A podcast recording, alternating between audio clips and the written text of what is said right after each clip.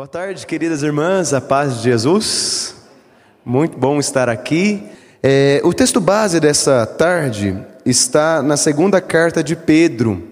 Segunda carta de Pedro. Então, bem no final da, das Sagradas Escrituras, do Novo Testamento, o capítulo primeiro. Nós vamos fazer uma, uma reflexão breve, mas bem expositiva, vamos verso por verso para compreender o que Deus tem para nós nesta tarde. Segunda carta de Pedro, o capítulo é o primeiro, nós vamos ler dos versos 1 a 8. Então esteja atento. Mesmo assentados, mas com toda reverência à palavra, vamos ler. Diz assim: Simão Pedro, servo apóstolo de Jesus Cristo, aos que conosco obtiveram fé igualmente preciosa na justiça do nosso Deus e Salvador Jesus Cristo. Graça e paz vos sejam multiplicadas no pleno conhecimento de Deus e de Jesus, o nosso Senhor. Visto como, por seu divino poder, nos têm sido doadas todas as coisas que conduzem à vida e à piedade, pelo conhecimento completo daquele que nos chamou para a sua própria glória e virtude, pelas quais nos têm sido dadas as suas preciosas e muito grandes promessas, para que por elas vos torneis coparticipantes da natureza divina, livrando-vos da corrupção das paixões que há no mundo. Por isso mesmo, vós, reunindo toda a vossa diligência, associai com a vossa fé a virtude, com a virtude conhecimento, com o conhecimento o domínio próprio, com o domínio próprio a perseverança, com a perseverança a piedade, com a piedade a fraternidade e com a fraternidade o amor. Porque estas coisas existindo em vós e em vós aumentando, fazem com que não sejais nem inativos, nem infrutuosos no pleno conhecimento do nosso Senhor Jesus Cristo. Palavras do Senhor, amém? Glórias a Deus. Já oramos, a, a que conduziu já orou pela palavra. É interessante, na tradição presbiteriana, protestante, nós sempre oramos antes da meditação. Porque cremos que não é apenas uma palavra de homem ou de mulher, mas é palavra de Deus, e para isso o Espírito Santo nos abençoa. E eu, particularmente, gosto de orar até antes de ler as Sagradas Escrituras. Por quê? Durante as Sagradas Escrituras, o Espírito já pode estar falando. Às vezes, já aconteceu, um colega me disse que ele foi pregar, e no final do culto, uma senhora o procurou e falou: Pastor, que palavra poderosa. Ele falou: Que bênção. Ele falou: A parte que eu mais gostei foi quando o senhor estava lendo o texto bíblico, no começo. Ela não estava desmerecendo a mensagem do pastor, mas enfatizando que há poder já na leitura da própria palavra, tá certo? Bom, a vida, ela é feita de movimentos. Desde que nós acordamos, nós estamos em movimento. Abrimos o nosso olho, né? Isso é movimento. Despertamos, alguns se espreguiçam, não sei como que vocês fazem na cama, né? Aí levantamos, colocamos os pés no chão, eu imagino que as pessoas lavem o rosto, né? Façam ali suas necessidades no banheiro e aí lavem as mãos para tomar um café da manhã. Tudo isso é movimento. Comendo, movimento. Depois escovando os dentes, movimento. Aí os jovens vão para a escola, tem que se deslocar até lá, né? Uh, os adultos vão trabalhar, as pessoas que estão aposentadas vão fazer e cuidar dos seus afazeres nas casas. Estamos sempre em movimento. Pastor, e quando eu estou dormindo? Mesmo quando estamos parados, se você não estiver em movimento, está morto, viu, querido irmão? Irmã? Sim, porque estamos realizando trocas gasosas, é inconsciente, né? O próprio corpo faz isso. O sistema circulatório está funcionando em movimento, levando sangue para toda parte do corpo.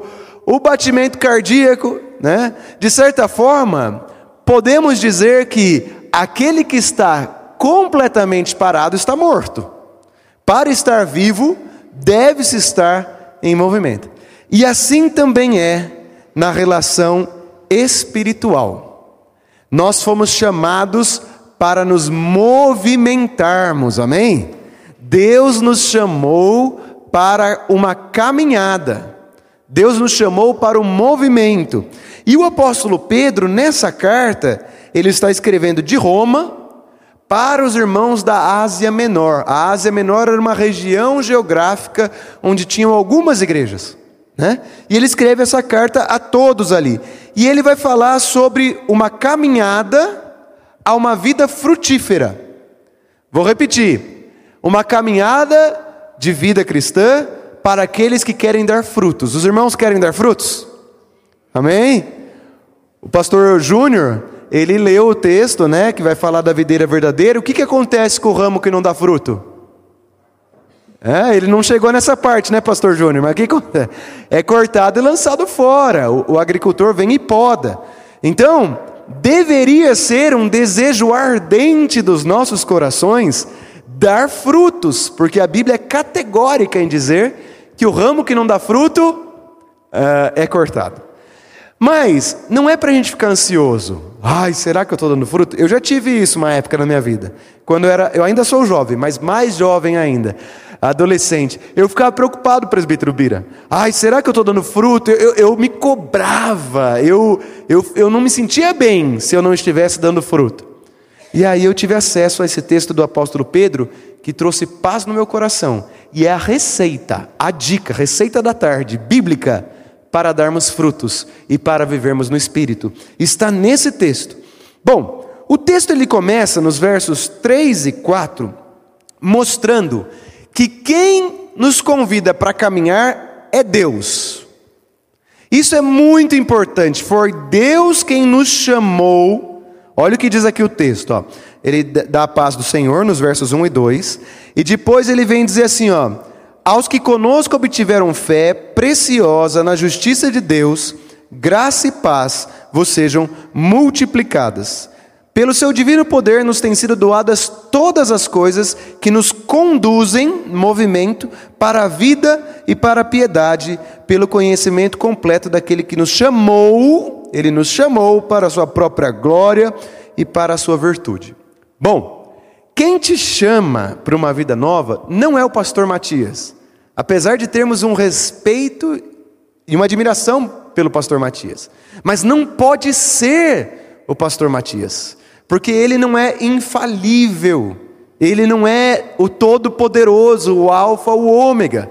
Às vezes você tem algum pastor do coração que te foi importante, né? Às vezes foi o reverendo Sátiras do Amaral, para quem é mais antigo, né? Às vezes foi o reverendo Carlos, o pastor Emerson, não sei quem foi. Não pode ser essa pessoa. Essa pessoa foi um instrumento nas mãos do Deus Altíssimo que te chamou para uma caminhada. E por que, que é importante sabermos que quem nos chamou foi Deus? Porque se foi Ele quem nos chamou, está tudo bem. Se foi uma invenção da cabeça de alguém, de um ser humano, eu posso fracassar, estar fadado ao fracasso, sucumbir. Mas se foi Deus, Ele é fiel para sustentar a caminhada. Então, quem te chamou para uma vida nova foi Deus. A fé, e vocês vão ver aqui, é o começo dessa caminhada de uma vida frutífera. É a fé. E a fé, diz a Bíblia, é dom de Deus. A fé não é uma coisa que alguém te convenceu. A fé não é alguma coisa que fez sentido, porque às vezes nem sentido faz. A fé é dom do Espírito, é um poder sobrenatural, é o divino abrindo os céus, abrindo o teu coração, estendendo a mão, te abraçando, te transformando, te chamando para a vida. Isso é Deus, tamanho amor que Ele tem por cada um de nós.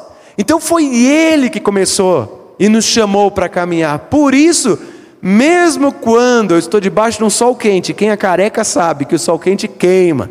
A careca, eu não vou desistir porque eu vou lembrar que quem me chamou para caminhar. Você entende? Se fosse um homem, eu até poderia me frustrar com as atitudes de um homem ou de uma mulher, mas diante de Deus eu não me frustro. Então, Pedro, ele envia essa carta para as pessoas que tiveram fé em Jesus, são novos convertidos.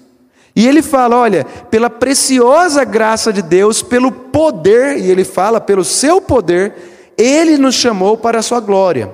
Então, Deus veio até nós, Deus respondeu ao vazio do, humano do seu coração e fez um convite para que nós sejamos coparticipantes da natureza divina, ou seja, que nós possamos participar do projeto de Deus, ok? A jornada de quem aceita Jesus em sua vida não é fácil. A Bíblia vai dizer que o caminho é estreito, porém, nós sabemos que Jesus venceu o mundo e por isso não tememos.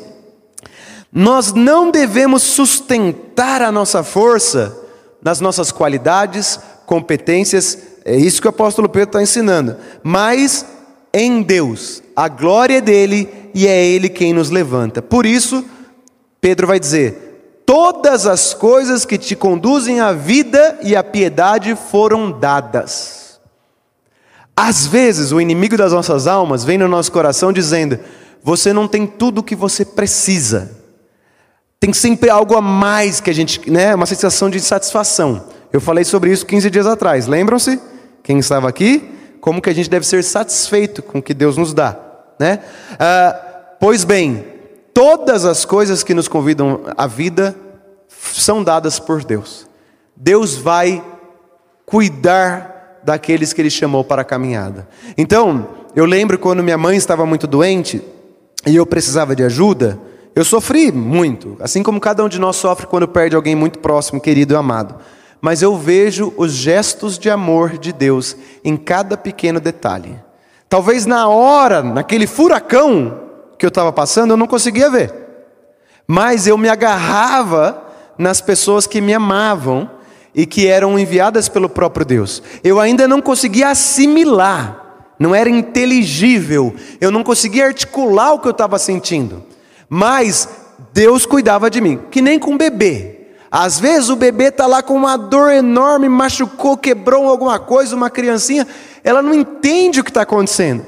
Mas o abraço do pai e da mãe é suficiente para acalmar a tempestade. A criança não entende, mas ela é beneficiada por isso. Vou contar uma historinha que aconteceu essa semana. Lá em casa, o Estevão, é, ele está na fase do medo. Então ele tem alguns medos de ficar sozinho, cidade nova, não conhece ninguém. E ele gosta de subir de escada, o apartamento pastoral. São quatro lances de escada. Né? E o vizinho nosso, a vizinha, a dona Lourdes, ela tinha um Papai Noel na porta. Pois o que, que ele fez? Decorou que tinha um Papai Noel na porta, a porta do lado é a porta de casa. E aí ele subia, eu subia de elevador, tem que começar a subir de escada também, mas ainda não fiz isso. E ele ia antes, ele chegava antes, ele ia correndo. Um dia, a dona Lourdes tirou o Papai Noel, porque passou o Natal. Ele não viu o Papai Noel. E ele continuou subindo, porque ele não viu o Papai Noel. Chegou no final e voltou tudo. E chegou e eu percebi que ele estava demorando, pois eu saí. Rapaz, ele estava apavorado, que ele tinha sentido perdido, que é, o, que é muito difícil para ele numa cidade nova, chegando agora, tal. Aí o que eu fiz? Eu me agachei e abracei ele. E eu vi que ele, tá, ele ficou pálido, ele ficou branco, né? E aí eu cuidei dele. E, e eu abracei e fiquei ali. E aí, questão de segundos, a corzinha dele foi voltando, ele foi se acalmando e estava tudo em ordem, porque eram os braços do pai dele. E aí eu falei, filho, depois que eu fui explicar, mas aquela hora não era explicação que ele precisava, ele precisava do abraço. Bom, o Pai Celestial, tudo que conduz a vida, ele dá. Às vezes, no calor do momento, a gente não consegue articular e entender, mas é o abraço de alguém, é a mensagem do pastor, é uma pregação que naquele dia caiu daquela forma, é um louvor que te inspira, é uma leitura bíblica, é um trabalho na célula, é alguma coisa que Deus vai dar para que você continue na jornada. Amém? Essa é boa notícia, porque Deus nos chamou. E aí Pedro continua. E ele vai dizer que a gente tem que amadurecer. Olha que poesia, coisa mais linda. Entendendo, novos cristãos da Ásia Menor, que vocês foram chamados para a vida e que Deus te sustenta, então reúna toda a sua força, né, toda a diligência e associai com a fé a virtude. Então eu comecei na fé. Deus me deu a fé. Agora eu vou amadurecer. Agora é virtude eu vou começar a conhecer as virtudes do reino. e vou começar a praticá-las. Bondade, os frutos do Espírito, né? A paz, a mansidão, estou tomando ali. Aí, com a virtude, o conhecimento. O que, que a gente faz quando a gente se torna crente? Quer ir na escola dominical, ou na célula, ou no culto, para adquirir conhecimento. Com o conhecimento, domínio próprio. É? Uma vez que eu entendi que isso é errado, eu vou dominar, quero buscar o autodomínio, que também é fruto do Espírito, para não cair mais naquele pecado eu estou lutando uma vida vitoriosa, eu estou indo em direção ao que o Espírito está fazendo na minha vida. Domínio próprio. Com o domínio próprio, a perseverança. Porque nem sempre eu vou conseguir ter esse domínio próprio. Então eu vou perseverar, porque um dia eu vou conseguir. Minha filha, para começar a andar de bicicleta, caiu algumas vezes, mas ela perseverou. Estão vendo? essa é a nossa caminhada da fé. Começou em Deus, Deus nos chamou, Deus nos dá todas as condições. Associamos a virtude, conhecimento, domínio próprio, perseverança, né, o autocontrole, perseverança, e depois da perseverança ele vai falar de piedade e fraternidade. Olha que interessante, presbítero Bila. Uma vez que eu estou praticando o autocontrole, domínio próprio, não consigo e persevero, se o Espírito está me guiando, eu começo a ter piedade e misericórdia em relação aos irmãos e às irmãs. Porque as mesmas lutas que eu estou enfrentando na caminhada, a Sônia também está, o pastor Júnior também está. Então eu começo a ter piedade, um senso comunitário. Eu quero ajudar o Jonatas. Eu não sou mais uma, uma pessoa que fica apontando o dedo, porque eu também tenho um telhado de vidro, eu também sou pecador. Entende? Então eu vou praticar o perdão, o perdão 70 vezes 7. Eu vou praticar a misericórdia, eu vou praticar a piedade, eu vou praticar esse tipo de, de, de virtudes cristãs. E por fim, qual que é o final da caminhada? Quem leu aí? O amor. A Bíblia vai dizer que o maior dom é o amor. Que o maior mandamento, quando é perguntado por Jesus, são dois os maiores: amai ao Senhor teu Deus acima de todas as coisas e amai ao próximo como a si mesmo. Então, amor é o maior mandamento, amor é o maior dom, Deus é amor. Então, a caminhada do cristão que deseja dar fruto é uma caminhada que começa na fé, que é dom de Deus, termina no amor, que é dom de Deus, e todos os estágios dessa, desse movimento são graça e dom de Deus, para que toda a glória seja dele e não minha.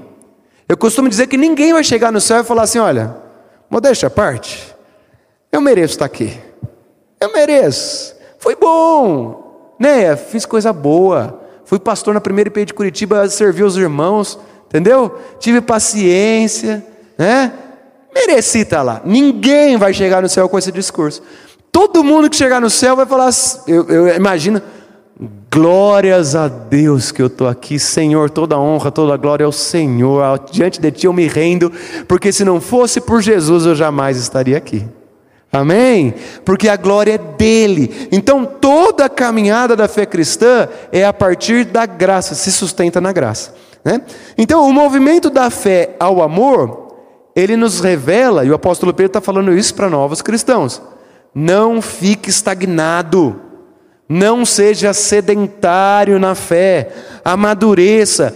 Provai e vede que o Senhor é bom e real na nossa vida, no nosso relacionamento, faz milagres, tenha uma vida cheia de testemunhos para dar, amém? Esse é o caminho. Indo para o final, para as nossas orações, porque de terço a mensagem é para ser um pouco mais enxuta. No último verso, que é o verso oitavo. Ele é, é chave aqui, ele é chave. Bem expositivo, hein? O apóstolo Paulo conclui dizendo assim: Porque estas coisas existindo em vocês, quais coisas? Fé, virtude, conhecimento, domínio próprio, é, perseverança, esqueci algum? Piedade, fraternidade, amor. Essas coisas existindo em vós, e em vós aumentando, aumentando, fazem com que não sejais nem inativos nem infrutuosos no conhecimento de Deus. Veja, quando eu era adolescente, eu fiquei ansioso, que eu queria dar fruto. Queria, queria, e estava me esforçando e fazia ao máximo, mas estava tudo em cima do meu lombo, das minhas costas, e se eu chegasse aos frutos, eu poderia cair-me vaidoso pelos frutos que eu acharia que são consequência dos meus esforços. Porém, o apóstolo Paulo vai dizer que não é isso. Os frutos são algo natural de quem está caminhando. O que, que eu aprendi? Eu aprendi que eu não tenho que ficar preocupado em dar o fruto, mas estar preocupado em ter em mim essas coisas que estão aqui e fazê-las aumentar. Eu tenho que estar preocupado em amadurecer. Se eu estiver caminhando com Jesus e nele crescendo, os frutos virão, porque eles são do Espírito. E aí eu trouxe paz. E aí eu, eu a, a, alcancei paz no coração. Então eu falei: olha, o meu propósito não é ficar doido pelos frutos, para querer me mostrar digno diante de Deus. Mas o meu e o teu propósito é sermos fiéis ao Senhor, nessa caminhada da fé ao amor. Se nós aceitamos o convite para caminhar o caminho estreito, nós somos presenteados com frutos espirituais, e essa é uma verdade com profundas implicações. Nós sabemos que o ramo que não dá fruto é cortado e lançado fora, pois aqui o apóstolo Pedro nos ensina que os frutos acontecem naturalmente, organicamente, quando vivemos no caminho do Senhor. Os frutos são sinais para o crente de que ele está caminhando de uma forma saudável. Nós somos convidados a construir relacionamentos que gerem frutos, a compartilhar da fonte da vida que alimenta a nossa vida. Nós somos convidados a compartilhar da vida que temos em Jesus. Quero concluir dizendo, nessa tarde, que nós somos convidados a renovar os nossos votos com Deus na caminhada. A vida é um movimento e devemos ser íntimos do Senhor o tempo todo, caminhando da fé ao amor e continuar assim até o dia final, que o Senhor virá buscar os remanescentes fiéis, virá buscar o teu povo, o povo dele, para o grande momento. Não se preocupe com os frutos, se preocupe com a caminhada. E agora eu quero falar especificamente para quem tem de 60 anos para cima. É, tinha um pastor muito querido no meu presbitério chamado Reverendo Coine, Antônio Coine. Ele era um pastor abençoado. E ele conta que ele sempre fala, né? Ninguém se forma da, da escola dominical ou do ensino bíblico, né? E aí um dia eu falei, mas por que, uma pessoa que já tem mais de 60, que nasceu na igreja, não pode se graduar, né? Brincando. Ele falou: Vou te explicar. Porque a vida ela muda. E quando ela, as coisas acontecem, né? Morre gente que a gente ama, nasce pessoas que nós passamos a amar, somos promovidos, as mulheres ficam grávidas, depois não estão mais grávidas, os homens têm um emprego, depois perdem o emprego, cai o cabelo. Tá? E tudo isso afeta um pouco quem nós somos, né?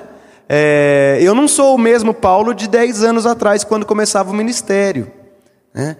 É, nesses dez anos aconteceram muitas coisas significativas na minha vida que mudaram quem eu sou. E o pastor Coine ele fala: isso continua acontecendo até o dia que a gente morre. Não importa se a gente tem 100 anos. Às vezes um senhor de 80 anos morre uma filha. Isso vai trazer uma, um distúrbio nas emoções da pessoa. E ela, de novo, é uma aprendiz em relação a esses sentimentos novos que ela está tendo. E por isso ela tem que continuar buscando no Senhor. Nós somos aprendizes. Às vezes a pessoa está com 70 anos e, e não aconteça isso, mas tem uma crise financeira grave. E ela nunca viveu numa vida de crise financeira. Ela é um aprendiz numa nova circunstância. Então, até nós morrermos, viveremos situações novas, situações não esperadas. E para isso nós temos que estar em contato com o Senhor, para que nós não desviemos dos caminhos do Senhor diante das coisas que são inconstantes, externas na vida. Por isso que eu tenho que estar sempre ligado à fonte. Imagine um ramo já maduro, cheio de fruto. Ah, cansei da raiz. Eu vou sair daqui, deixa eu pegar. Eu vou sair. O que, que vai acontecer com o ramo em pouco tempo? Vai, vai secar e vai morrer. Até o fim tem que ficar ali. É, então essa caminhada é também para nós. E eu vou dizer, Moisés foi chamado com 80 anos para libertar o povo do, do Egito. Né? É, o meu avô tem 87. Até hoje, uma palavra que ele fala, uma frase, falei com ele faz uma semana, tem um poder de impacto na minha vida. O que ele fala, sabe? Então, continue dando os frutos. Continue dando frutos. E que Deus te abençoe. Amém?